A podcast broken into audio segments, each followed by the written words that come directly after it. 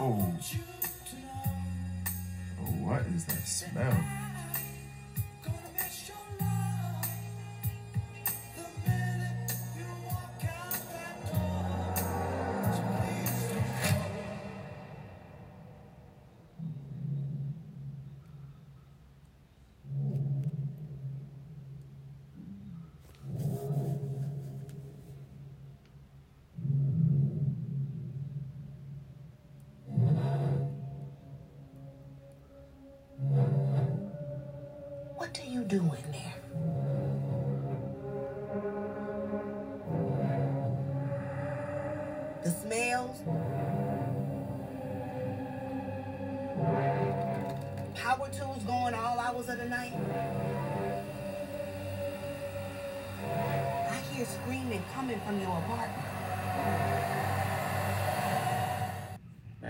Lamar's deputy, took his car, killed that man on the highway, swapped for his car. Now here it is, and he swapped again for God knows what.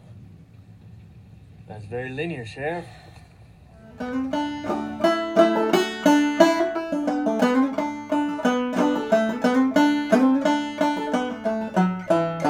So does this?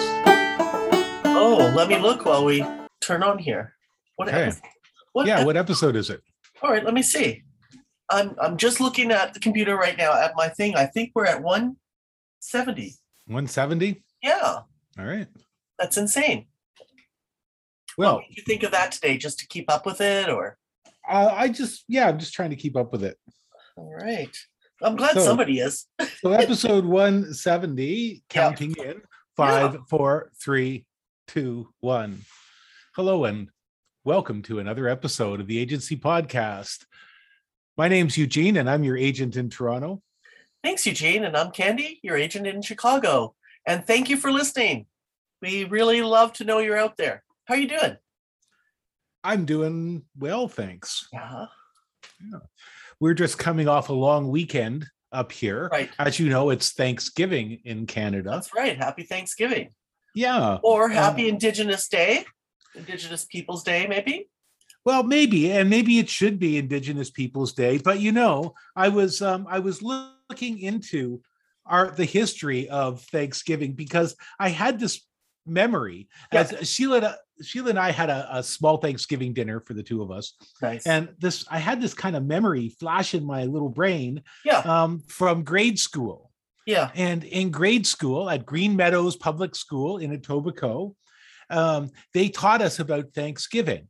And they had one of those um, film strips. Do you remember film strips? Yes.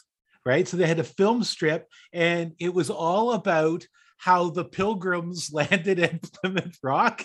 Oh, And even then, as like a six or seven year old kid, I thought, this is bogus. This isn't our Thanksgiving.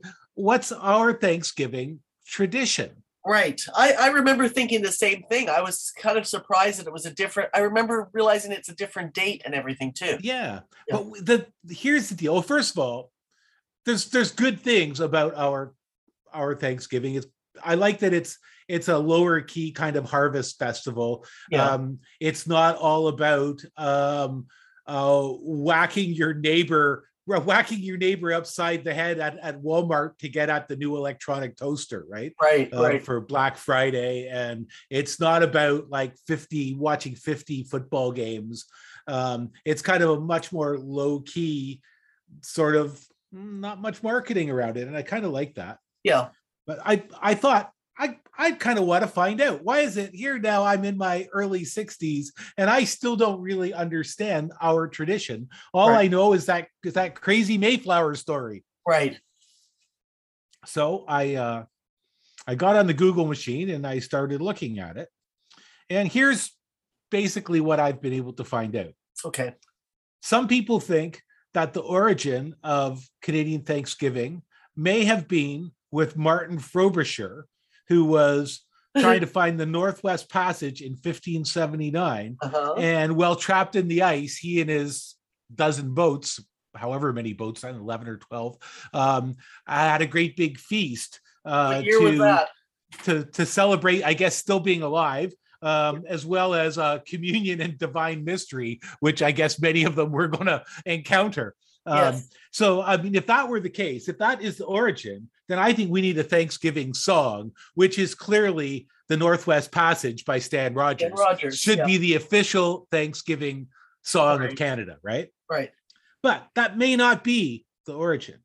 Right. Um, I was looking to see if I could find uh, a First Nations origin Yes. uh, of some variety, but of course, the way the way white people have looked at it is um, as their Thanksgiving. So um, that's Right. probably never never going to come up in that history, right. um, except in 1604, Samuel de Champlain had feasts with his First Nations neighbors, in which they shared food and stuff. right. Now, I don't know if that was well, he was like, uh, I don't know, robbing them of their land or or what. I, I you know, I, I'm not right up on the history there, but that's another possible uh, source of our Canadian Thanksgiving that uh, at least acknowledges our First Nations people. yeah. Um, and then the next reference I could find wasn't until 1957 Yeah. when the Governor General of Canada, at that time, Vincent Massey. So, for our American friends, that's the Queen's representative, the Queen being, or now the King, the Uh-huh. uh, Queen or King of Canada, um, issued a proclamation that Thanksgiving will be uh, will be so, and it will be a national holiday, and it will be on the second Monday of every October. Mm. So that really has nothing about the history, has nothing about what we're celebrating. Um, there's a lot of Catholicism wrapped up in the history, clearly. hmm Um, so I still don't really, I still don't really know. But I think in a in a time where we're now discussing truth and reconciliation, I think it would be a really good time to find a way to recognize our First Nations history in our Thanksgiving. I Yeah. just don't know how to do it. Yeah. Yeah. I think so too. I think the Orange Shirt Day lines up with it. I think um, I did not put Happy Thanksgiving on my Facebook page for the last two years, where I used to do that because Well, why I not? feel because I feel um, it's unresolved. I feel it's um, possibly is inappropriate. I don't know. I Hmm. just didn't want to put my foot in it. I don't think it's inappropriate. I, I strongly don't think it's inappropriate Yeah. to because um, whatever whatever traditions humans are going to celebrate um, that has some kind of meaning for them, I I think is is just fine. And I think if we give thanks around a table today for a good year or a good harvest or whatever, um, I don't think we need to politicize that. Um, but I think instead, I would, I think it's really a good time to to recognize our First Nations in Thanksgiving. But I don't think it's it's a it's a good time to hate it or or to discount it really.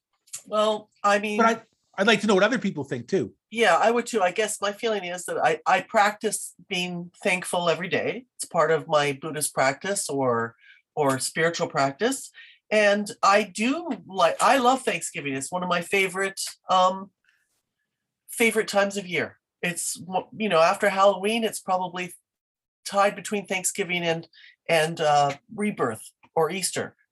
And I do love those I love all those holidays um, I think my feeling is that there is that idea that somehow Thanksgiving was taught. This is the other. I don't know if it's a rumor, a truth, or a an urban legend that Thanksgiving came from Indigenous peoples in Canada and United States, and was taught that that was came from them.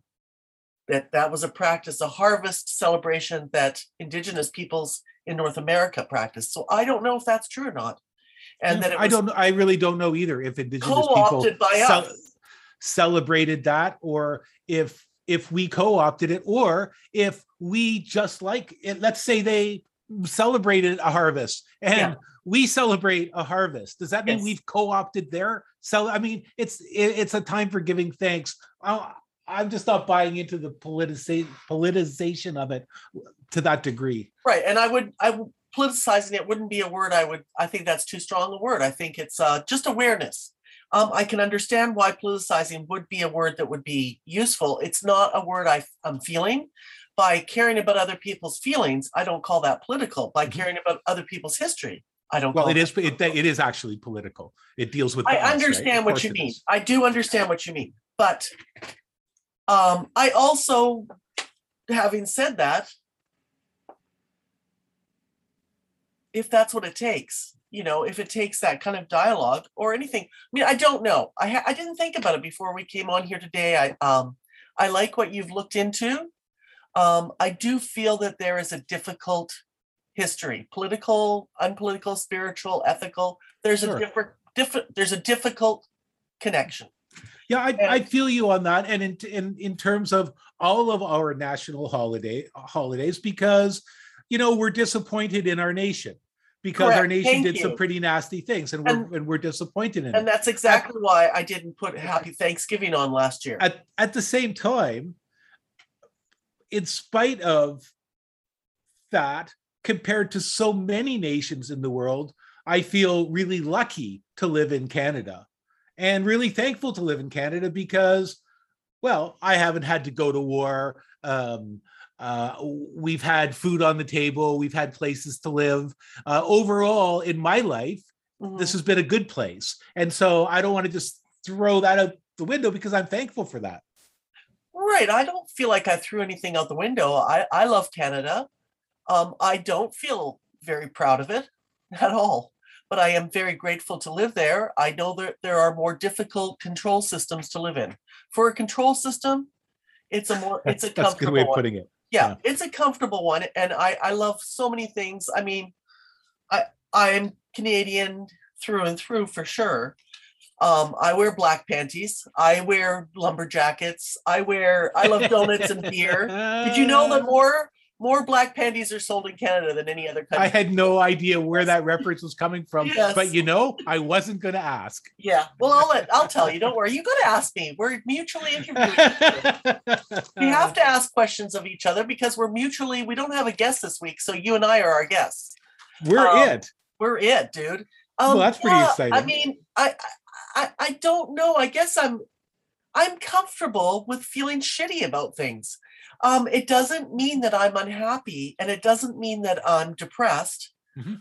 I'm okay feeling the gravity of culpability. You know, um, in my own way. I mean, yeah, I, w- I didn't live then. I didn't decide to have this world, but I want to move forward as ethically as I can as I possibly can.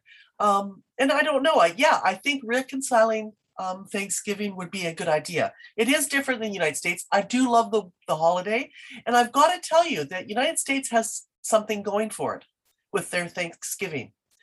Um, besides the Black Friday or whatever that holiday is called, right? I I And once- Cyber Monday. I went out once for Boxing Day in Canada to go shopping with my friend Sharona and I think Jane. I think the three of us went out and I got an incredible pair of boots and I said, I'll never do that again. It was so exhausting, so traumatic. We went to the bay at Bloor and, and uh, Yonge Street, right? And Mhm. I did get a cool, cool pair of red wedge boots that I which love. I think I think is ancient Canadian history now. yeah, I think you're probably right. That whole corner, you know, I I went by there when I was walking down to Little Canada last week from the subway yeah. just to see what it looked like at Yonge and Bloor, and so much of it was unrecognizable yes. because of construction, and other chunks of it were so much the same. You know, the same slightly seedy businesses that were kind of okay, but I don't know what they're doing there and who shops there. Um, right. Anyway, sorry, I di- I digressed and interrupted. That's okay. usual. I have a slight digression because um, I watched the Eurovision comedy with Will Ferrell the other day in Connecticut, and I noticed he was wearing a Hudson Bay coat in, in one scene. Some of the clothing in that movie is you've got to if you haven't seen the Will Ferrell Eurovision film, you've got to see it. It's it's so silly and fun, and I love all his movies because like Anchorman and and you know he does a lot of really fun things. It was a kind of a Will Ferrell day because I rewatched Zoolander as well uh, where he plays a bad guy in Zoolander, a fashion designer. Um, so uh, An evil fashion designer. yes, yes, And um, you know what? Zoolander really holds up. I haven't seen it uh, for quite a number of years, and it holds up. It's fantastic. But this Eurovision, which I completely forgot the name of it, um, he's wearing a Hudson Bay coat at one point, and I was like, "Oh my god, I have to stop the film." He's wearing a Hudson Bay coat. so somebody in, Swe- in Sweden knows about Hudson Bay coats. What's the uh what's the Robert Altman film about the fashion industry? Prêt-à-Porter.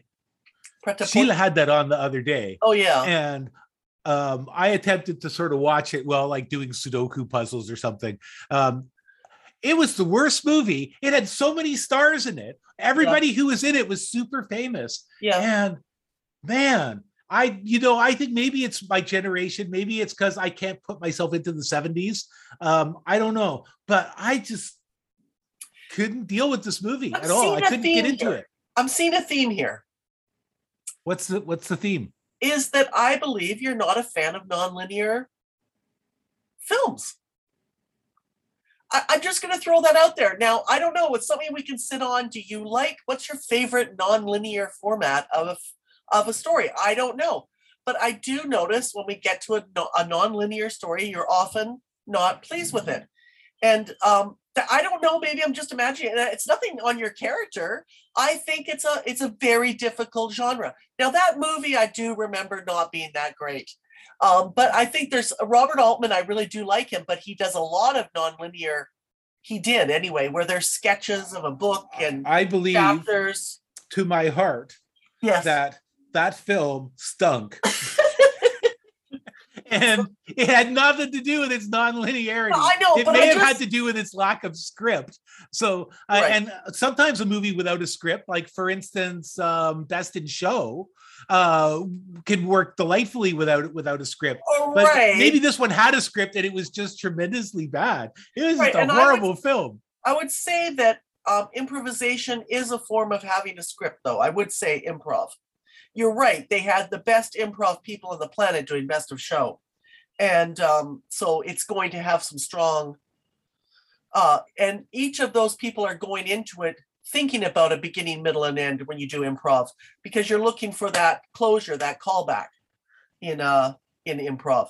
But you know, it is. I would agree. It's nonlinear. It's an unusual structure film, best in show. But it is improv with, you know, with writers. They're writing as they go. So yeah. Anyway, Pret-a-Port is not a great film. Uh, now I'm going to have to watch it and see how bad it is. But I remember I didn't enjoy it at the time, and um, you know, um, got people love Gosford Park. Wasn't that also his? And I did enjoy parts of Gosford Park, but it was difficult. He's not an easy filmmaker, although I loved him, his early work very, very much. To- Harold to- and Maude. to me his work screams the 70s it really it screams of its time Yeah. Uh, especially when i see any of it now Yeah. Well, he was Um, experimental. He was as as well he i mean i believe he hired Elliott Gould in films which is just a crime isn't it I know. i mean was he not the worst actor to ever get starring roles in anything I don't know. He had a persona that people liked. I think that's it. Yeah. It was I, he. I just I can't think of- figure it out and you know of- i've tried to watch Elliott Gould movies because i think eugene you know you just don't like Elliott Gould movies Yeah. and you got it in your head you're not going to like it you got to give this a shot and so i would try and it's like why am i wasting time on this i can't handle this Yeah. Some of my favorite movies and um, very influential movies for me have been um, 70s Americana movies, you know, Mean Streets, uh, Taxi Driver, um, you know, that uh, uh, McCabe and Mrs. Miller, which I think was Robert Altman, actually, now that I just said that. So I did really go through a phase of enjoying Robert Altman. Um, Pret-a-Port was a stinker. it's nashville Love that movie. Love that movie. Also, I think sort of done in. ch- I think what he did was he did chapters, and that's why he did Short Cuts. It was a Raymond Carver book of short stories. It was not necessarily cohesive, except it was all in one movie. And someone like Kelly Reichardt does that very well. Um, and Robert Altman was known for that kind of thing. I've Um, yet to see a kelly reichardt film i didn't love I know she's the best. I love her. Did you see And- Wendy? Did and you see Wendy and I- Lucy? um i saw one i forget the title of it now that was it was a remarkably non-linear film actually it was about uh it was about a woman who was like on a horse farm and it had various different sorts of Oh yeah, we Um, watched that. We talked about that on here. Yeah. yeah, yeah. I forget what it's called. I forgot But it it was too. pretty non-linear, and Yeah. and I would just like to say, in my own defense, I thought it was a wonderful film. There you go. However, Um, if we need to title this episode "Eugene hates non-linear films," I think we should we could, because that'll I- be like a clip clickbait. People will see true. that and they'll That's they'll want to just like when we did the episode that was what did we call Candy Minx? Oh yeah, I can't remember what I was called. I forgot. it was it was um Yeah, Uh, irrational or something. so or- anyway yeah so we can have more more clickbait All right, good. Uh, yeah. Um, did that episode do well by calling it that? I don't know. I never checked the numbers. yeah I I, I don't know. I Um, don't yeah, know no, I don't know, and I don't mean it in a bad way. I mean, listen, non-linear and experimental film is very I- uncomfortable. It can be. It can be uncomfortable. So I don't know. And having said that, you're right about Brett Port. So I all right so um you know we have to have a chess update yes, I can't wait. because what what's an episode we don't have a chess update today so I mean, this is incredible that we're talking about chess, and I absolutely love it. love it. so at some point uh magnus carlsen during the drama which is what they refer to it in the chess world the drama Okay. um he made some comment about um uh, Maxine Dlugy, who he referred to as Hans Niemann's mentor, playing very well these days. And it was uh, sort of a backhanded compliment, Yeah. sort of implying that this is the guy who coached uh, Hans Niemann into cheating. So um, Maxime Delugi did not take this sitting down, and he's published a statement. And it is a little bit uh, lengthy, but I'm going to read it because Please. Because you know we've been putting out different sides to the story. I think this guy's side deserves to get out too. Good. All right. A grandmaster and a chess professional for more than 40 years, I have found myself dragged into the cheating controversy rocking the chess world following the release of confidential emails by chess.com, Ooh. a company with a huge financial stake in supporting the version of events pushed by chess world champion Magnus Carlsen. Ooh. The first bolt from the sky came when Magnus said that I was a mentor to Hans Niemann, a former student of mine with whom I've kept an occasional touch over the years, insinuating that I helped him cheat. Then came calls from reporters seeking comment on two year old emails between chess.com and me that the website had agreed in written form to keep confidential and released without my consent. You just can't make this stuff up. Terrible. Okay, in a roundabout way, the exchanges could be purported to prop up claims made by Magnus, with whom chess.com just happens to be negotiating a huge financial deal. Uh-huh. So even though I had absolutely nothing to do with the now infamous match between Magnus and Hans, I now feel compelled to defend myself against completely absurd and slanderous accusations made against me. I've been involved in chess for the vast majority of my life. I won my first chess tournament when I was 15. I won the World Junior Chess Championship in 1985, was the highest rated blitz player in the World Blitz Chess Association in the period between 1988 and 1992, and tied for first in the World Rapid Championships in 1989. I was also elected as one of the seven members of the Grandmasters Association Board of Directors in 1989 and as president of the US Chess Federation in 1990. More recently, I was chairman of the Association of Chess Professionals, helped Garry Kasparov and Anatoly Karpov run their bid for FIDE presidency, and started an online chess matching service to match titled professionals and chess students. In recent years, I've tried to maintain my Blitz form. My official FIDE Blitz rating dropped from 2731 about 10 years ago to slightly above 2600. Still, six years ago, at the end of the Sinquefield Cup, I managed to split an informal match of about 50 bullet games with Magnus Carlsen, prompting him to muster a compliment. You are very strong when the oh. match was over. As a coach, I helped Garry Kasparov in his matches against Anatoly Karpov, and years later, Anatoly Karpov in his rapid tournaments in France and Russia. I was involved with Chess.com as one of their Banter Blitz showmen and as a commentator for a number of their events, and have produced over 30 instructional videos for the website, which it displays to this day. In 2013, I orchestrated the capture of infamous chess cheater Borislav Ivanov. You can read more about it, and he gives a link. I also wrote the book Grandmaster Insides, detailing my chess career, and have recently completed work on the Queen's Gambit Accepted book for Russell Enterprises. In 2015, I founded Chess Max Academy on New York City's Upper East Side.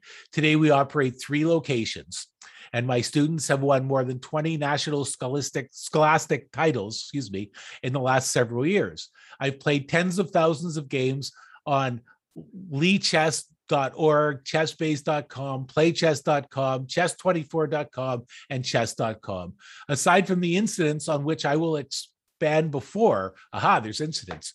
With chess.com i have never been accused of foul play by any other website or any over the board competition I met Hans Niemann during the World Youth Championships in South Africa eight years ago when he was 11. I started working with him around October 2014. In the short three to four months, he went up from 2150 to 2350. I was not so much amazed by his progress as I had students who demonstrated similar growth, but by his ability to digest the information I would give him and then improve upon it. Most of my sessions would take place between rounds of major tournaments on the West Coast, and it was clear that Hans could take information as quickly as the top GM could, immediately being able to implement it in the game he played. When Hans moved to Connecticut with his family, I imagined how much more work we could do together, but unfortunately, this was not to be.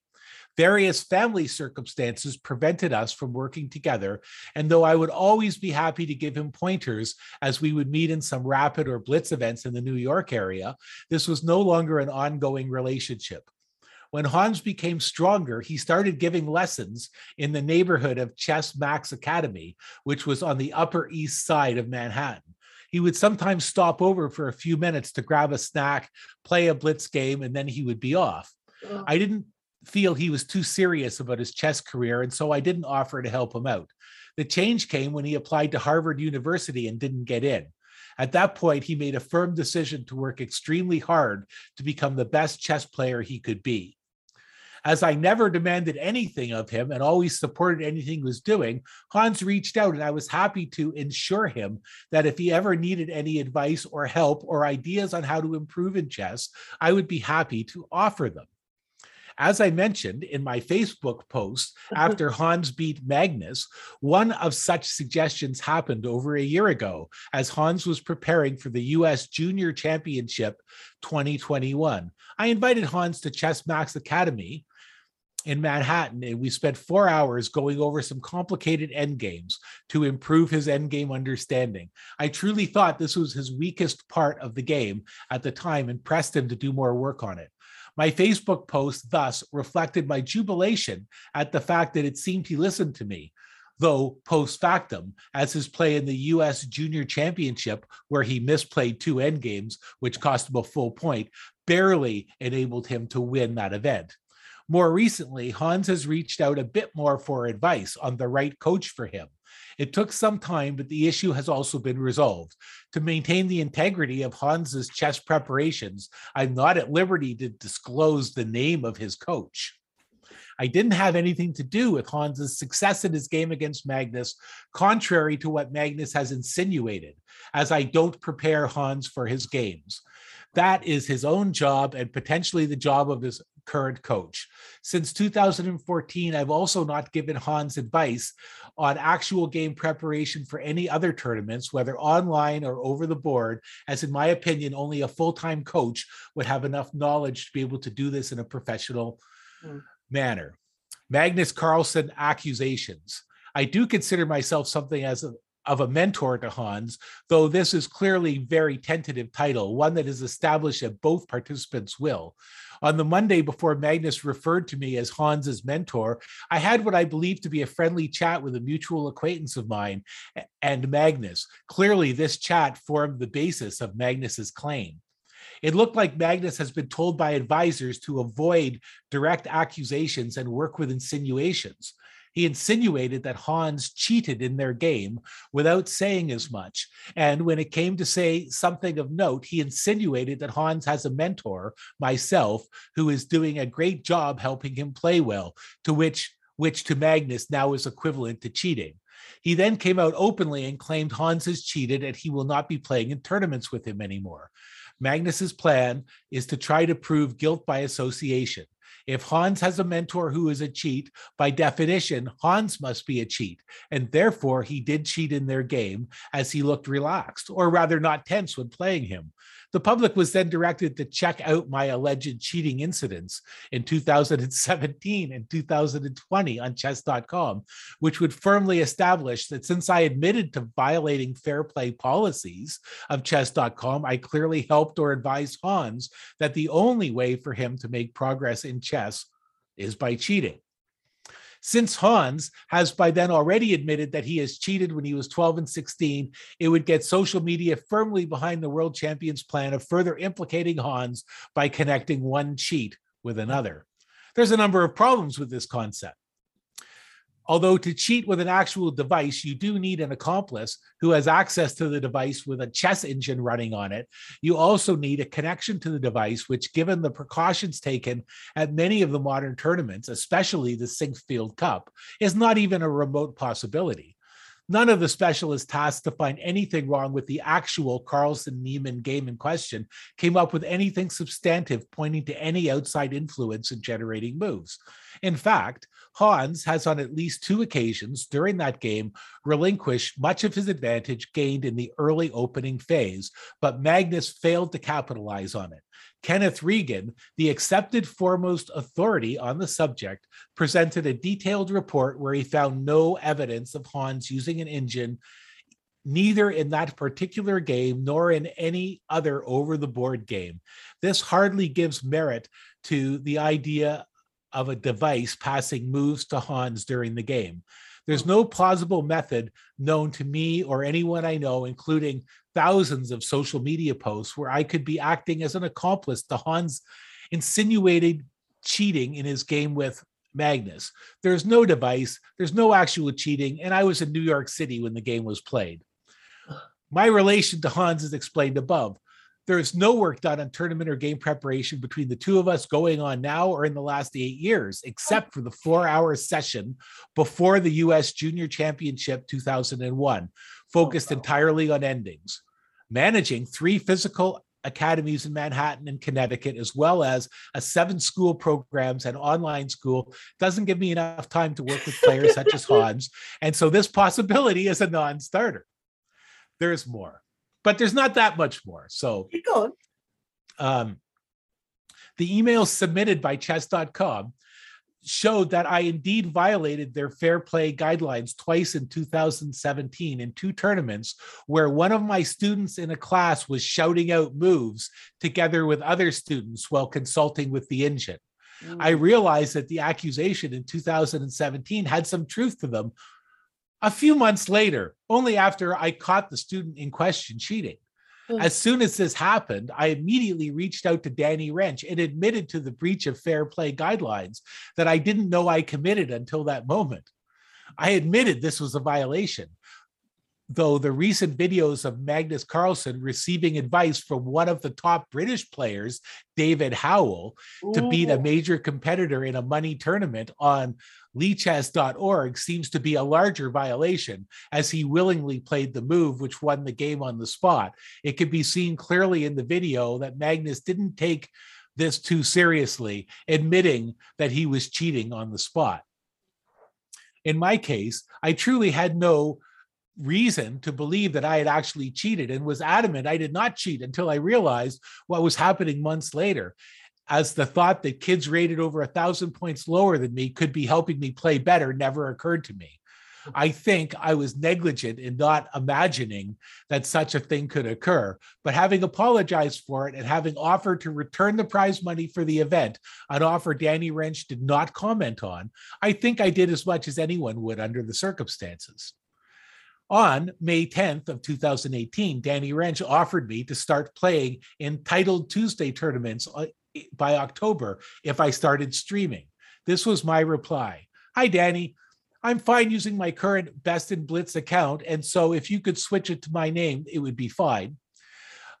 Problem is, my groups are not allowing me to complete entitled Tuesdays because of the time conflict. And clearly, I'm not going to repeat what happened with the students offering advice. So until my new academy gets off the ground, allowing me personal time, I won't be able to compete or stream during those events. Hopefully, by January 1st, 2019, I will be available to play or otherwise participate in the PCL. So that solution seems most likely if anything changes in my schedule and I can start playing and streaming the title Tuesday earlier, we can revisit. In 2019, I resumed playing on chess.com and was kicked out of a tournament for no apparent reason. Here's the email exchange between me and Danny Rensch pertaining to that event. Hi, Maxime. First, my apologies for the delay. I wanted to be sure what happened before responding. Your removal from the tournament was based on old information for our pair fair play team, and the action was taken based on the understanding that a restriction for you to compete in prize events was still in order. I've now confirmed to my team that your restriction is lifted and that you're free to compete in prize events. Once more, my apologies for the inconvenience. Hmm. That's from Danny Rensch. Mhm. Um, there was another Title Tuesday event around the same time where I started with four slash four before the the chess.com server crashed. After wasting two hours, including the waiting time to hear announcements, it was announced that the afternoon tournament's prizes will be combined with morning prizes, and the results of this morning event are annulled. All this made my participation in Title Tuesdays a rare phenomenon as I simply had too much going on in my life at the time. Yet, in the spring of 2020, I decided to play again. It should come as no surprise that even if my 40 plus years of distinguished chess career weren't there, the thought of using engine assistance, given the above history, would be the furthest from my mind. In the spring 2020 tournament, which I played in after my account was fully reinstated three years after the 2017 events, I was kicked out by chess.com during the ninth round of the tournament, where I had a score of six and five eighths while not using any outside assistance. I was shocked by this, as I was playing the tournament from my apartment and could not understand what occurred. I was informed that I was kicked out for fair play guidelines violations, and that given the past history, I would have 72 hours to confess to anything regarding fair play guideline violations, or my account will be closed permanently. This created quite a dilemma on the one hand, from my previous discussions with Danny Rensch on the subject, it became quite obvious that he believes in chess.com methodology more than in anything else. Although, having recently studied the materials on the chess.com website, I found out that it turns out that five or six appeals per month are actually satisfied and those accounts are reinstated. I simply didn't have the time to deal with this situation.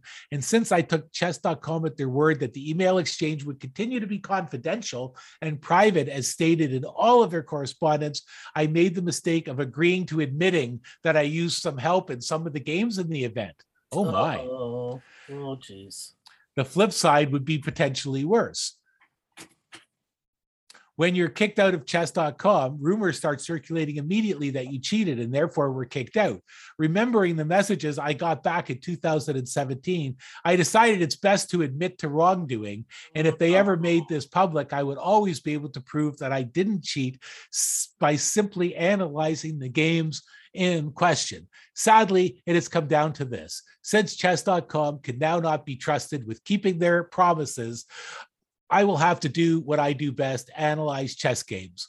And then he proceeds to analyze a whole pile of chess games. I'm not going to go into it, but I don't even know what to make of this. At, at this point, it looks to me that between all the participants, between the FIDE, between the chess.com people, Uh-huh. chess is in a mess Uh-huh. it seems like they really don't know what to do when they find people who cheat. You know, If they can even successfully do that. it's funny. Uh, there's a meme I shared yesterday, and it's got um, 30 people going for coffee, and it's an aerial view looking down on a drive-through Starbucks or something. And there's 30 people lined up to go through the di- drive-through, right?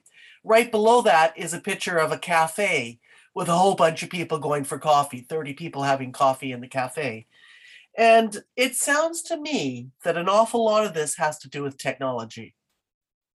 And this yeah. idea of that you're not playing in the room one on one anymore. That's Um, right. You know, I, I don't like his letter. I thought it started off really fun. I was kind of feeling for the guy. By the time he said that he would, He admitted he cheated. Even, though he said he didn't, he admitted it because it was easier to just admit it. That was I don't, I don't buy that. that at all. I don't either. I don't either. I liked how he was very proactive with his skills, his list of accomplishments. I think that's all fantastic. I think, dude, put a mask on and go play in person. I, I, I just think you're going to have to play these games in person and check your bag at the door. Well, yeah, they're even doing they're scanning people's bodily orifices when they're coming into the oh. chess tournaments now. It's Yeah. crazy. Yeah. But you know, it just shows that humans will cheat at everything they possibly can. And it- the whole thing has just become so convoluted. the only winners in this are the chess streamers. Um, and I've started to check out some of those chess streamers because I wanted like the scoop on what's going on there, right? Yeah. And some of them are super entertaining. And I did want to also just mention it to our listeners. If you're at all interested in this, check out the YouTube stream for GM Ben Finegold, who is a strong GM. I don't think he plays tournament chess anymore. Um, he makes his living by streaming and has squillions of followers. And I think he does really, really well. And he just comes on and he talks about stuff yeah. and he says what's on his mind. And he's a lovable curmudgeon yeah. kind of guy. yeah. Um, the other one that I would recommend is called Gotham Check Chess, and Mhm. it's uh, a guy named uh, Lev- Levy, Levy, Levy, I guess. I'm not sure his last name, um, but he's become he's an international master who's recently retired from tournament chess, and he full time streams about chess. Um, so he analyzes games, and for instance, right now the U.S. championships are on, men's and women's and you can watch it in real time on the St. Louis Chess Club chess channel but you can also go to Gotham Chess every night after all the games and he breaks down the most interesting of the games with commentary and it's really excellent highly recommended Wow. Yeah, that's a freaking shame. That's pretty crazy. Good stuff. Um, and yeah, I guess it's great. People are talking about chess, you know, and playing chess and you know, the thing about you're right, every everywhere in history there's uh, and in our culture and our humans, we cheat. Animals cheat sometimes too. They'll sneak and steal things from each other. Um, it's there's different kinds of cheating you know i mean in a capitalist society where you're winning fame you're winning this money you're on you're you're on tv or you're not on tv there's going to be cheating there's going to be cheating when we believe in competition for for the for sake sure of yeah for money and stuff. There's going to be cheating. However, there's always competition. If even in the natural world, like I said, you know, uh, uh, uh, primates will steal from each other, uh, but you get it right away. You get payback right away, and um, at least it's like this desperation. It's a bit more honest or something. There is something really sad to be not gained by cheating. You just you have to wonder. I understand when the kid was young. This guy, he made a mistake. I'd like to believe he learned a lesson and he got over it. Um, and the pressure must have been on him insanely, maybe from his family, maybe from friends at school. imagine the pressure on him now he said in an interview the other day that uh, when he goes into a restaurant to get like a burger or something Yeah. um, you know the waiter says stuff like the food speaks for itself Oh wow. The venue speaks for itself That's great. because he made the famous now Wow. famous statement. Chess speaks for itself. Well, so he's being recognized. It's crazy. People are recognizing a chess player. Uh, that is amazing because I mean, is that New York? Well, I guess okay. he's in, he would have been in St. Louis when he did that interview. Oh, okay. Because I'm like, wow. I mean, I just don't think anybody's going to recognize him in in this neighborhood or uh, such. So it's got to be a big rural city. But it's amazing. Like I love the restaurant staff recognizes them. Well, I guess St. Louis is chess town too, right? Is it? I didn't know that. Yeah, it's it's where the biggest tournaments are held, the biggest chess Oh. club, the most Oh. prestigious chess club. Yeah, Really? Hmm. Very interesting.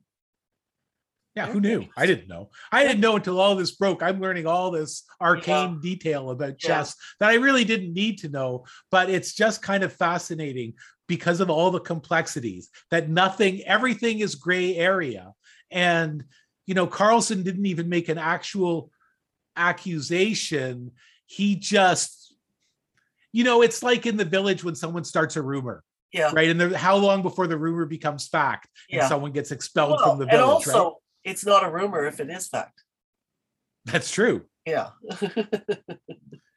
Well, that's true. And uh well, there's a lot of cheating. Yeah. There's a lot of cheating. That's people do that. They're desperate. They want to. They want the fame. They They want to win. money, They want to win. There's so many reasons about winning, and you and I enjoy winning. We enjoy playing games together, and you know. But it is about Yeah, the level of seriousness that we have for it is more is more, I would say, for me, more academic. Like I Yeah. spent time studying Go. I Yeah. watch pro games and I try Yeah. to learn from them um, so that in my own games um, I can play stronger and enjoy the game at a richer level. But that's really, you know, it's it's amateur, right? And in the the meaning of amateur is for the love of, right? Yeah. Yeah. And and that's what that's that's about. It's when it's when there's prize money on the line Mm. and uh, prestige on the line, or when there's I don't know, uh, you could put it in, in among writers or among actors or uh, whatever Sure. whatever you're competing for. If there's a small piece of custard pie and everybody wants some of it, Yeah. Yeah, and if it, there's no equanimity, if there's no way for that equanimity, I mean, part of the problem is is that you could be angry at someone for cheating, but I look at the bigger picture, and there's this pressure of a belief system that we believe success is defined a certain way. Your income defines you, your fame defines you. All of that feeds into it. Um, I remember, you know, the, there's cheating everywhere, even on Project Runway, where there's cameras on people. In the maybe second season, someone used patterns. You're not allowed to use patterns on the show. Uh, you can you obviously make your own patterns and design. oh, I understand. Oh. When you said patterns, I'm thinking like patterned cloth, but no, I understand patterns. right, right. Patterns of cut out paper tissue. You're not allowed to bring a pattern book or use patterns. You have to make it on the from your insides out. You've got to you've got to bring your experience to the to the competition. And that person got kicked off immediately. But it was interesting to me that they knew the rule and they knew there were cameras on them and they still tried to do it.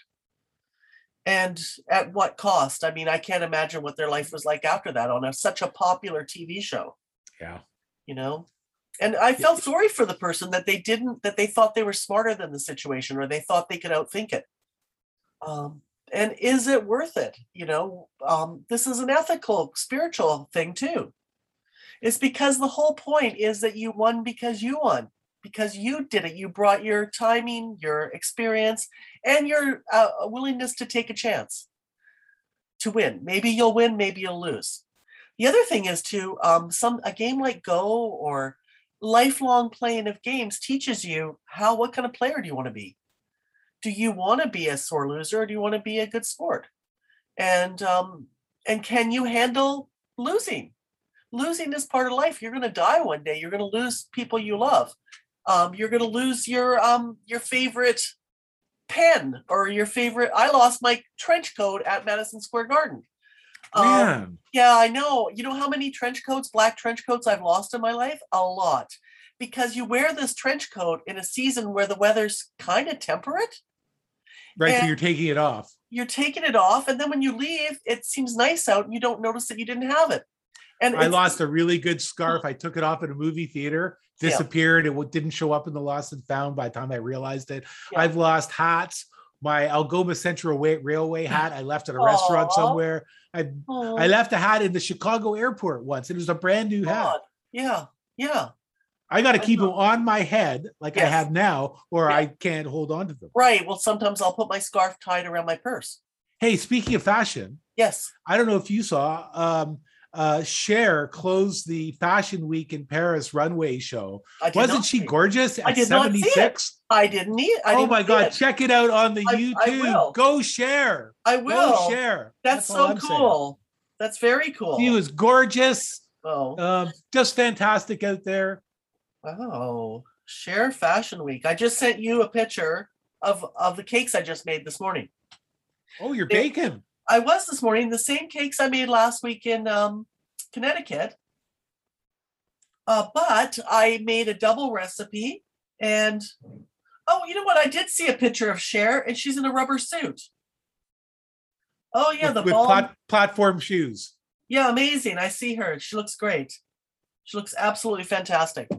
Um, I did see that picture on social media, but I didn't stop scrolling when I saw the picture, and I didn't realize it was Cher even. Yeah, she looks amazing. Yeah, we seem to have um, we seem to have people uh, reappearing from the distant past into uh, to into renewed fame. Cher here. We just saw Joni Mitchell perform again. right. Um, that- that's so cool. It is I so like that. cool. You know, it used to be that you would be a has been or you weren't in the limelight. And I remember when Dancing with the Stars came out and they had these people come on the shows and their careers were revitalized. Uh, people had forgot about, you know, Donny Osmond, Osmond and Marie Osmond, they their careers completely blossomed after they were on Dancing with the Stars. Is that so? I had no yeah, idea. so there's this idea that they're now the celebrity is more enduring, that you're not a has been anymore. That that's and that that's, that's a a- good thing. yeah. yeah. You know, it's it's tough if you're if you've devoted your life to a craft like acting, and and you find all of a sudden you're not getting parts because everybody's looking for somebody younger, somebody Well, prettier, or well, there is- whatever. there that there is that with females after the age of 40 they don't get jobs anymore um they are written off and uh you know you yeah, we just saw we just saw here in Canada, Bell Media right fired Lisa LaFlamme after she dyed her hair gray. yes Or sorry, after she stopped dyeing her hair, Stopped she let her hair go. That's what. I meant. I- yeah which which is really funny because there's tons of young people coloring their hair silvery purple. Of course people it's just so stupid. Now was that the reason? I don't know but certainly the reason well bell's having a lot of problems right now. Oh yeah. Oh, yeah. uh, you know they they haven't been good to their staff and i don't think they have a strong culture there. And Right. now they've lost evan solomon as well. Oh yeah. And all of this ties right back into a competitive culture that worships com- competition in an unhealthy manner. It completely goes back to like how do we define success and wealth and and creativity and how we look? And uh you know i, I think that maybe the the re seen Cher seen joni mitchell maybe that's because people are trying to resist that. You know ageism is probably the last um human rights issue coming to the forefront you know right now. Mhm. it's been making you know circling its way mental health and ageism. And uh that's kind of a new frontier in, in human rights or human uh, respect. Well, and an interesting thing that's also happening now is that with the um, oh, what do we call it? The, the the great resignation with with so many people leaving their jobs and so much churn and it's so hard to hire people companies that were not hiring people who were over 50 say are now doing that yes um, and I think it's good and bad. I mean, it's good that that people who are older have opportunities, yeah which is really good. But I think um, I think sometimes those opportunities are aren't are very difficult. Like, uh, what was that film about uh, people living in their vans? oh nomadland Nomadland, and and they talked about. Um, oh, we have a call. Hang on, oh okay I'm going to take the call. Just all Hello. Hello. Uh, not not for me. It must be somebody scamming my number. Uh-huh. I, I'm in the middle of podcasting. I'm not phoning anybody. Okay, so uh, sorry, somebody's done it to you, but it's not me, sir. Have a good day. Okay, bye. what was that? Um, there's uh, there's scams now in which uh, people will call and they they grab a real number. Yeah. but it's not. It's my number, and Yeah. so I've had several times in the past couple of months somebody call me and say, "You just called me." Oh, I said, no, I didn't call you. And that's what this guy did. He thought I Yeah. called him. But And I did didn't they- just call him. I was talking to you on the podcast when the phone Right. rang. Right. Huh. Crazy. So he's not the scammer. He's the victim of a scammer. He's the victim of a scam and he's he's trying just trying to call back because if he had answered his phone, he would have they would have tried to scam on him. Right. Um, but he's just trying to call back. So clearly people are stealing numbers. Huh. Crazy. It's probably random. I don't know. Yeah. I just. Anyway, How do you? How is? How are you able to do that? what were we talking about? We were talking about. Um. I can't believe I said I can't believe I said that at the, about Lisa LaFlamme mixing up letting her hair go back to its No, no, natural you- color. I knew what you meant. I just I kind of I know I just kind of reversed it in my mind. I thought, what No, an idiot I am. It was a terrible story, and um. You know, Yeah. you're. It's just. It's just a word fart. yes, You know. it happens all the time. You the just. story of my life. yeah so yeah that was quite a story and it was amazing the support she got in for in canada for oh you hear that siren Yeah. Is Um, that uh is that Pilsen? i guess so i don't know i hope everybody's okay um at least the construction has taken a break it must be coffee time. Here at here at the agency podcast, we provide all kinds of sound effects. That's we have sirens, we have telephones, that's right. everything. you know i'm gonna just jump topics here because i want to make oh guess what i found my remote control for the dvd player was that a I- year ago you lost that. It was probably 80 episodes ago. Oh God, it was so long ago. um, I found it. It is turned on. I had a cable guy come over to fix the uh, the Wi-Fi went down. My Wi-Fi apparently is much better. It does seem stronger. And we had a technician in yesterday, and I found my remote when I went out to Wisconsin. I forgot to tell you. And then I uh, that when I went to go look at my film and and You found your remote in Wisconsin? well. Long story short was remember I went out there to do some editing Yes. and with our our friend Trisha. And in my box of film equipment was the remote for the DVD player.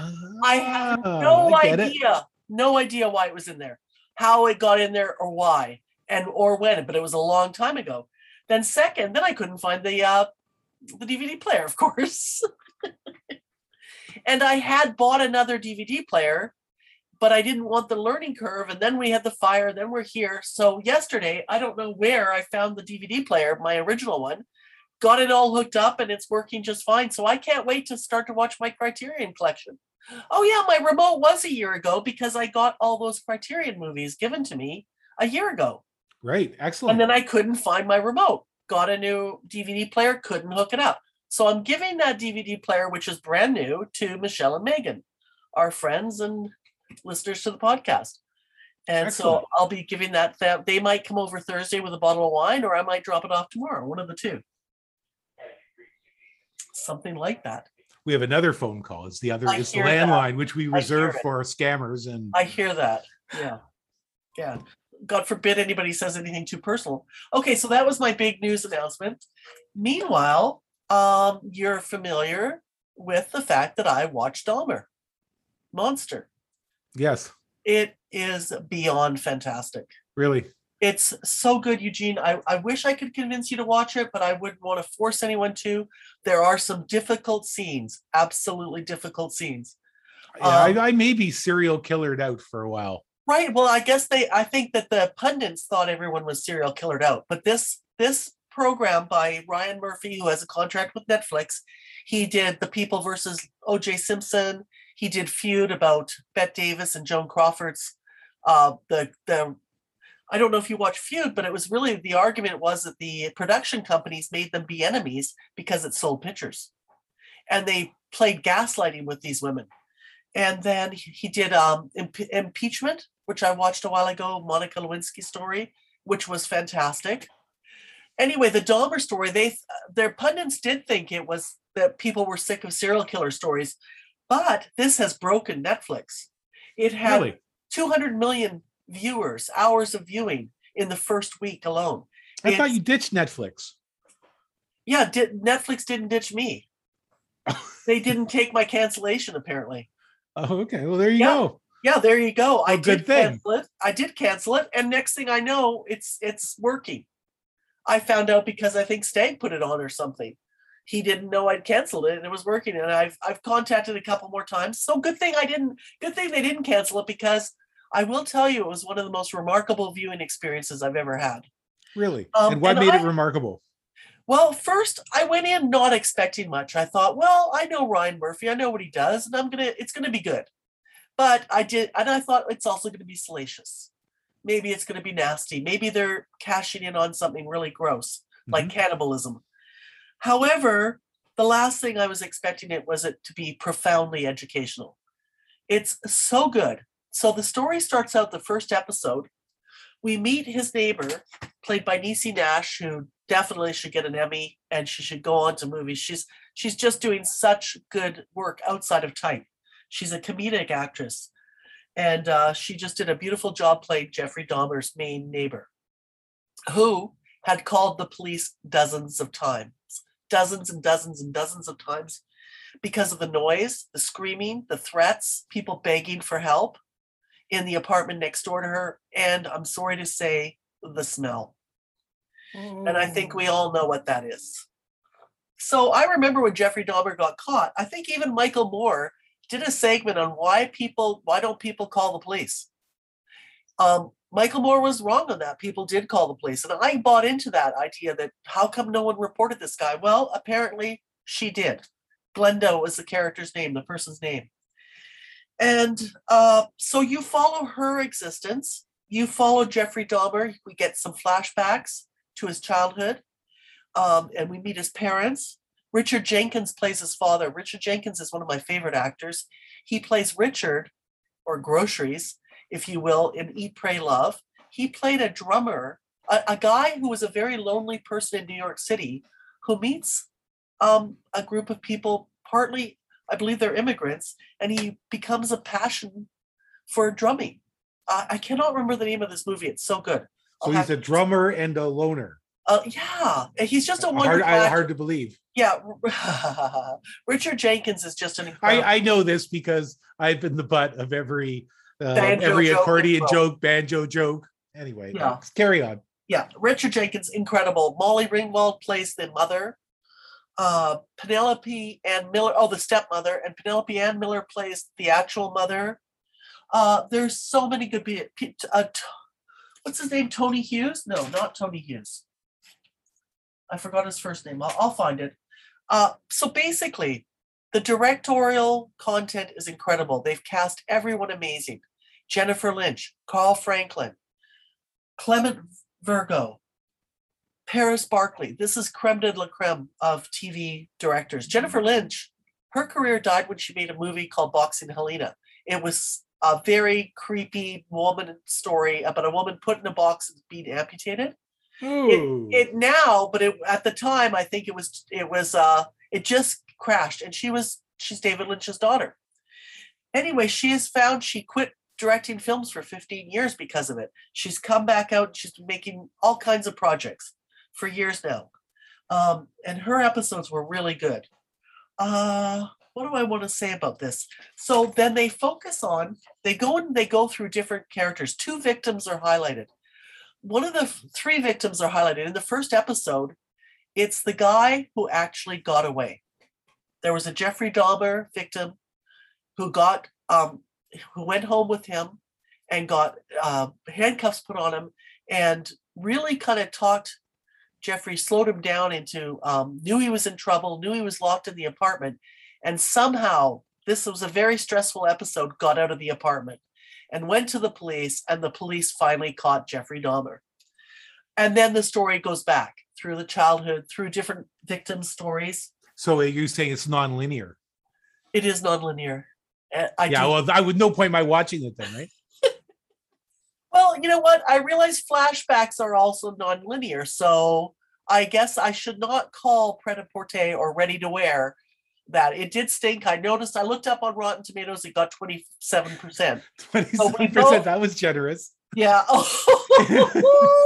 But you know, what really bugged me about that is that there were so many great actors. yeah, I know.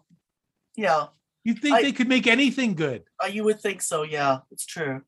Yeah, I don't know. I guess it was a bad idea, badly played out.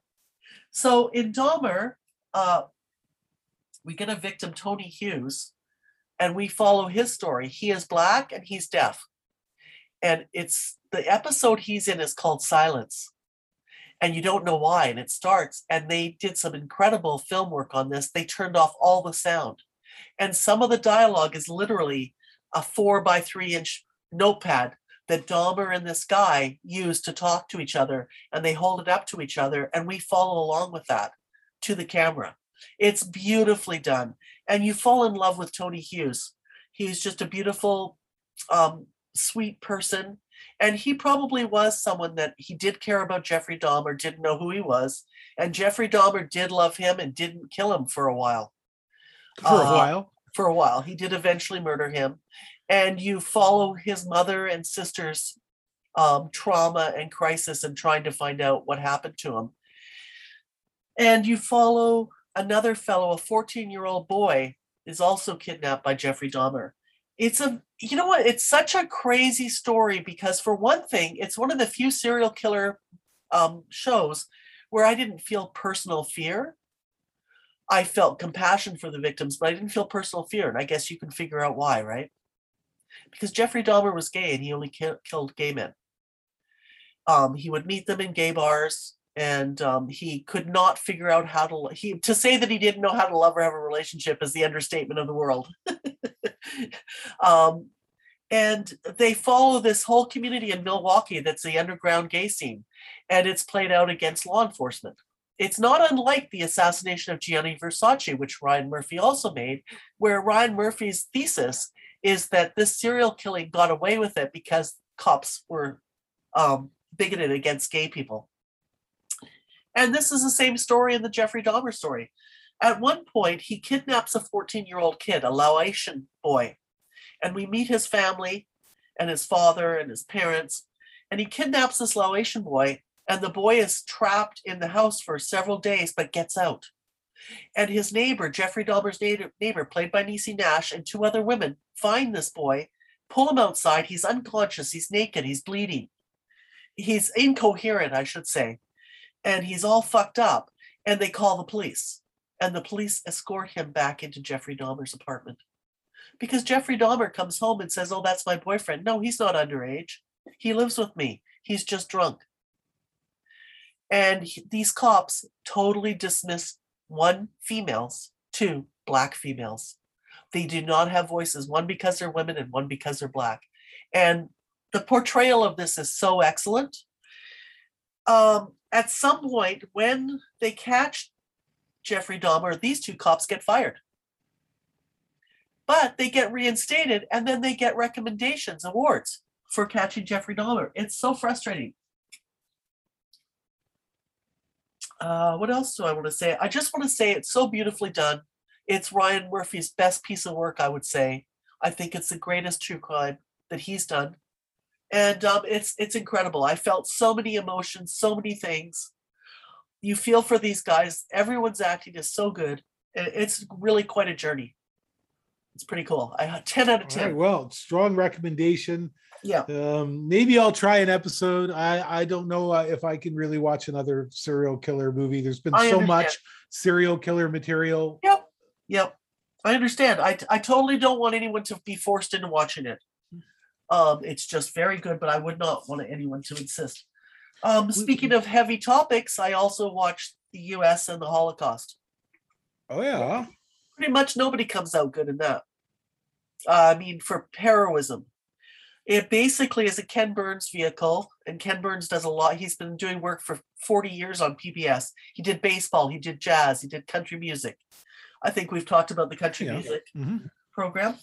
Uh, baseball, national parks. He's done so many great projects. I think my camera even has a uh, uh, a, Ken Burns setting on it. it does. so you have it has an auto Ken Burns. Yeah, I hate it. I always have to. I always have to disable it when I'm editing, I have to disable every frame on that.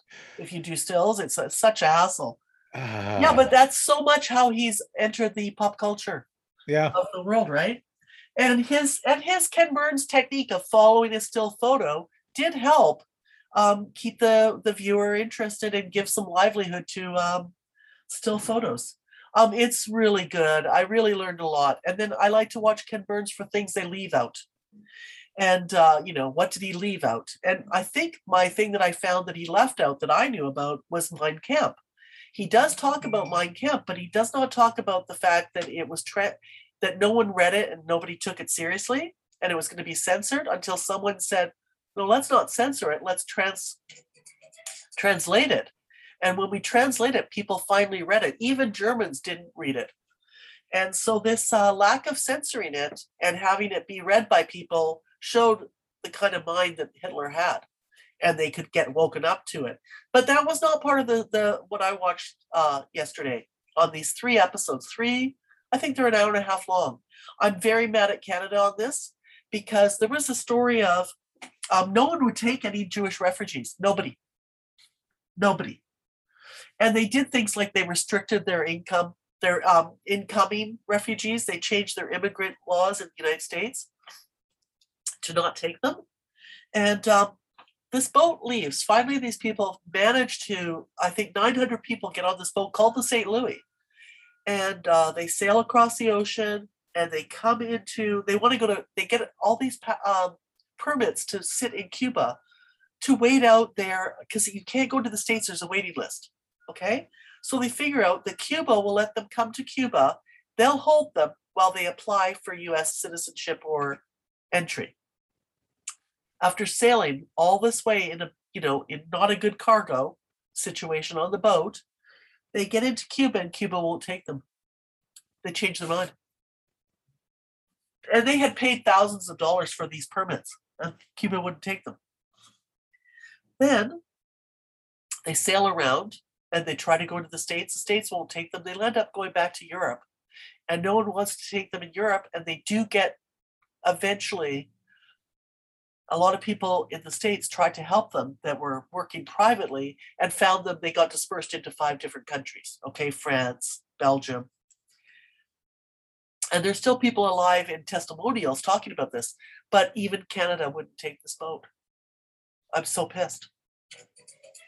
That's why I can't say Canada is such a great country because I, I thought, why don't they go to Canada? Nope, they did try.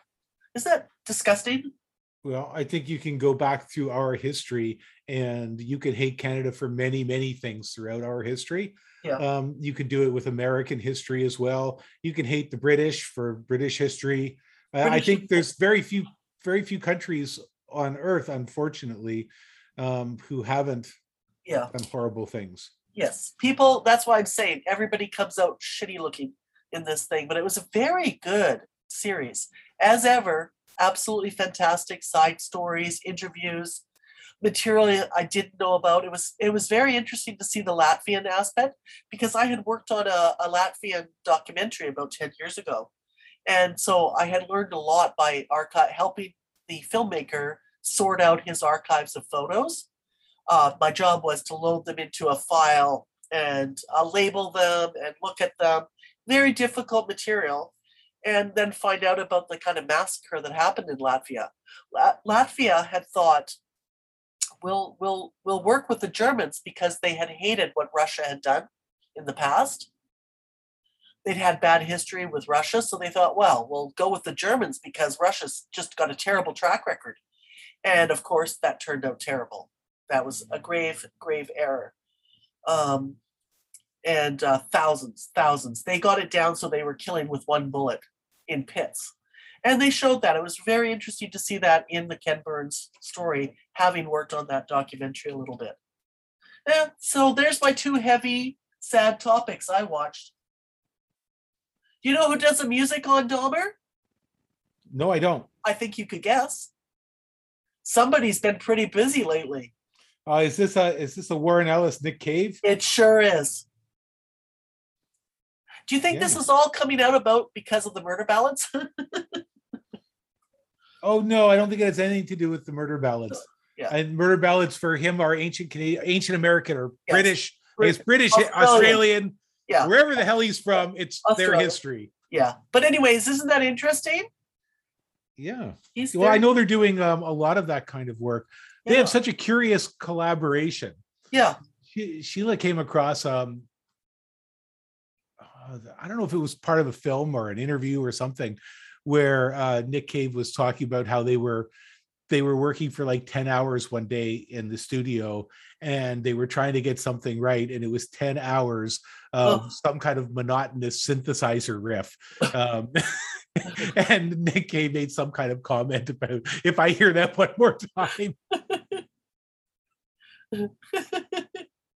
he he did so they they did seem it. they they have this ability to work together but i think it's not always the happiest of collaborations i think it's very challenging for them yeah. it's i fast fascinating work i think right now they're among the most interesting musicians who we have exposure to Well, I production companies agree with you, I think. And the sound and the music on Dahmer is incredible. uh, we saw we gobbled up a, a, a series in the last few days uh, here on Yeah. Prime, I think it was season two of The Capture. Sheila said to me, "Hey, hun, season two of The Capture is on. It's available." And I said, "The Capture? What the heck is that?" And she said, "Well, we've seen it before. Well, what happens? Uh, well, I don't, I don't remember. I don't remember either. Neither of us can remember it." until she she starts looking at the information. She says, "Oh, this is the one that has Ron Perlman in it, right.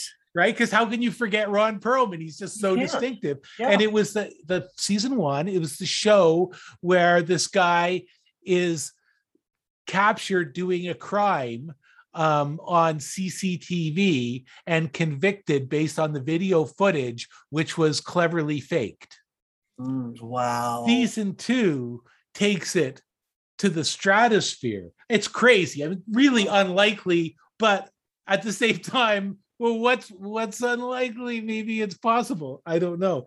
Um, this this is all about disinformation, uh, data, um, algorithms, and how algorithms can an algorithm can be used to not just predict, say, a politician's success in the future, but to mold it. wow. Um, and someone has developed this algorithm, and they're using it on this politician who's the who's the um, the minister of security, and their ability is to transform video from real video to deep fake video in real time.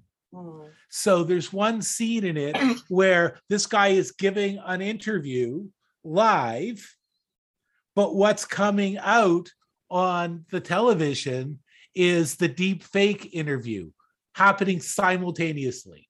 mm. Uh, and this guy's like, no, I didn't, I didn't say that.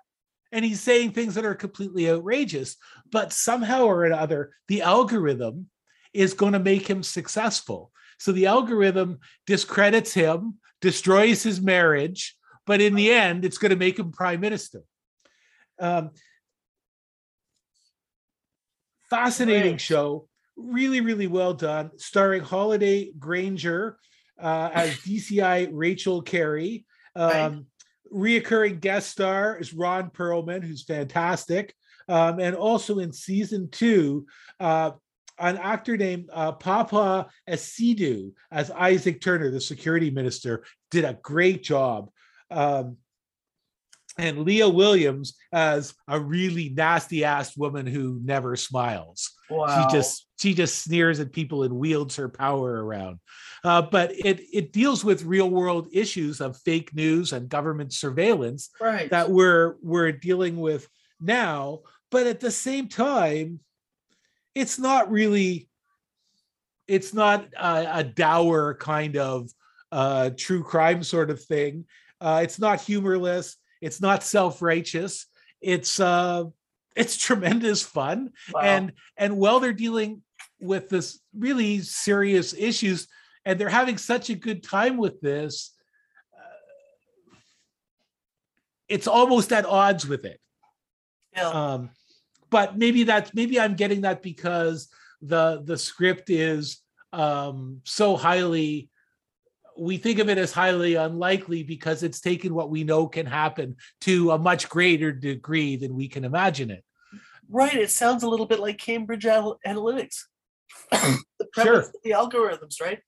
Um, yeah, it's just taken it to um, kind of an nth degree uh, and created this crazy adventure.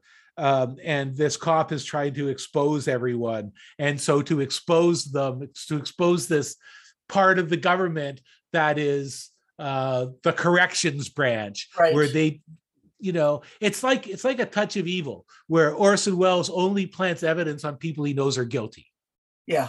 right? Yeah. These guys only cook up the video on people they know did it, they just can't prove it. Right. So it's really the same kind of plot line as a touch of evil. And, and yeah, and it's it's sort of messing with your uh, sense of like how what's the right way to to approach justice and well, and what is real? I mean, Yeah. on on our phone every day, I'll get three or four calls that are phishing scams. Yeah. It just happens so often. God, I know. Scam attempt after scam attempt after scam attempt. Nobody seems to be able to stop it. There doesn't seem to be any control, no way of um, of battling that Nope. kind of problem. And you know, some of them are so good it's hard to tell what's real. And Oh, if so someone's capacity might be a little bit diminished, Yep. I don't know, uh, maybe uh, starting to get forgetful as Yep. you get older, that kind of thing lonely. and this yeah there's there's exactly there's lots of ways in which you can buy into a scam even though you're a very intelligent person yeah. Yeah. um, so anyway i'm going to recommend this one i think it's uh it's very very well done plus it's a lot of fun uh the uh the british critic carol midgley um said that this this series season two has more twists than a cheap garden hose That's great. I love which it. is true. It has almost does not as many twists as Ozark, which is uh, the show that had the most plot twists per minute, I think, true. of Yeah. anything I've ever seen. Yeah. Um, but this one has plenty of it too. Uh, and um, it's interesting watching the British shows because I don't really know most of the actors. And Right. there's always one or two that, oh, yeah, this person's been in Prime Suspect, this one's been in this Yeah. show, this show, because I think there's a more limited pool there. So you see certain actors over and over and over again. And then a lot of other actors, I, I don't know who they are Right. Right. because we're Well, not as exposed to them, I suppose, correct, as to correct. as to Hollywood uh, Yeah. actors. Yeah.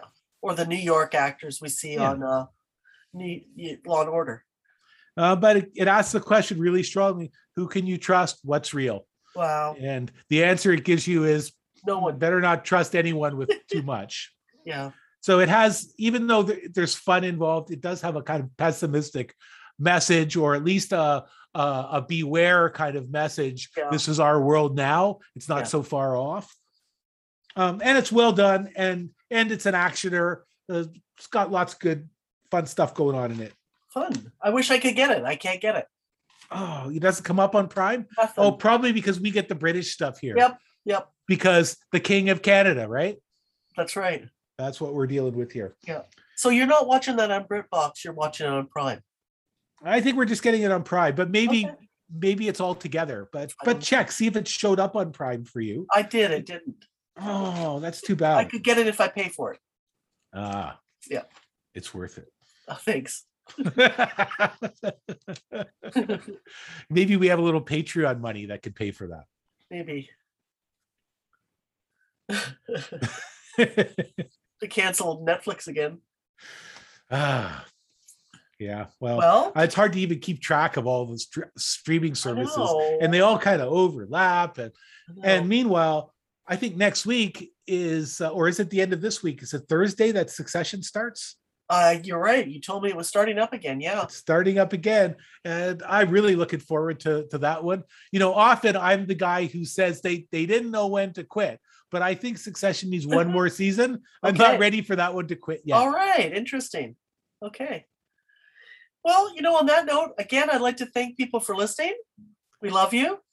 And you can email us Yes. at theagency.podcast at gmail.com. That's right. And I've started ambitiously, aggressively putting all kinds of unique content onto our Patreon page.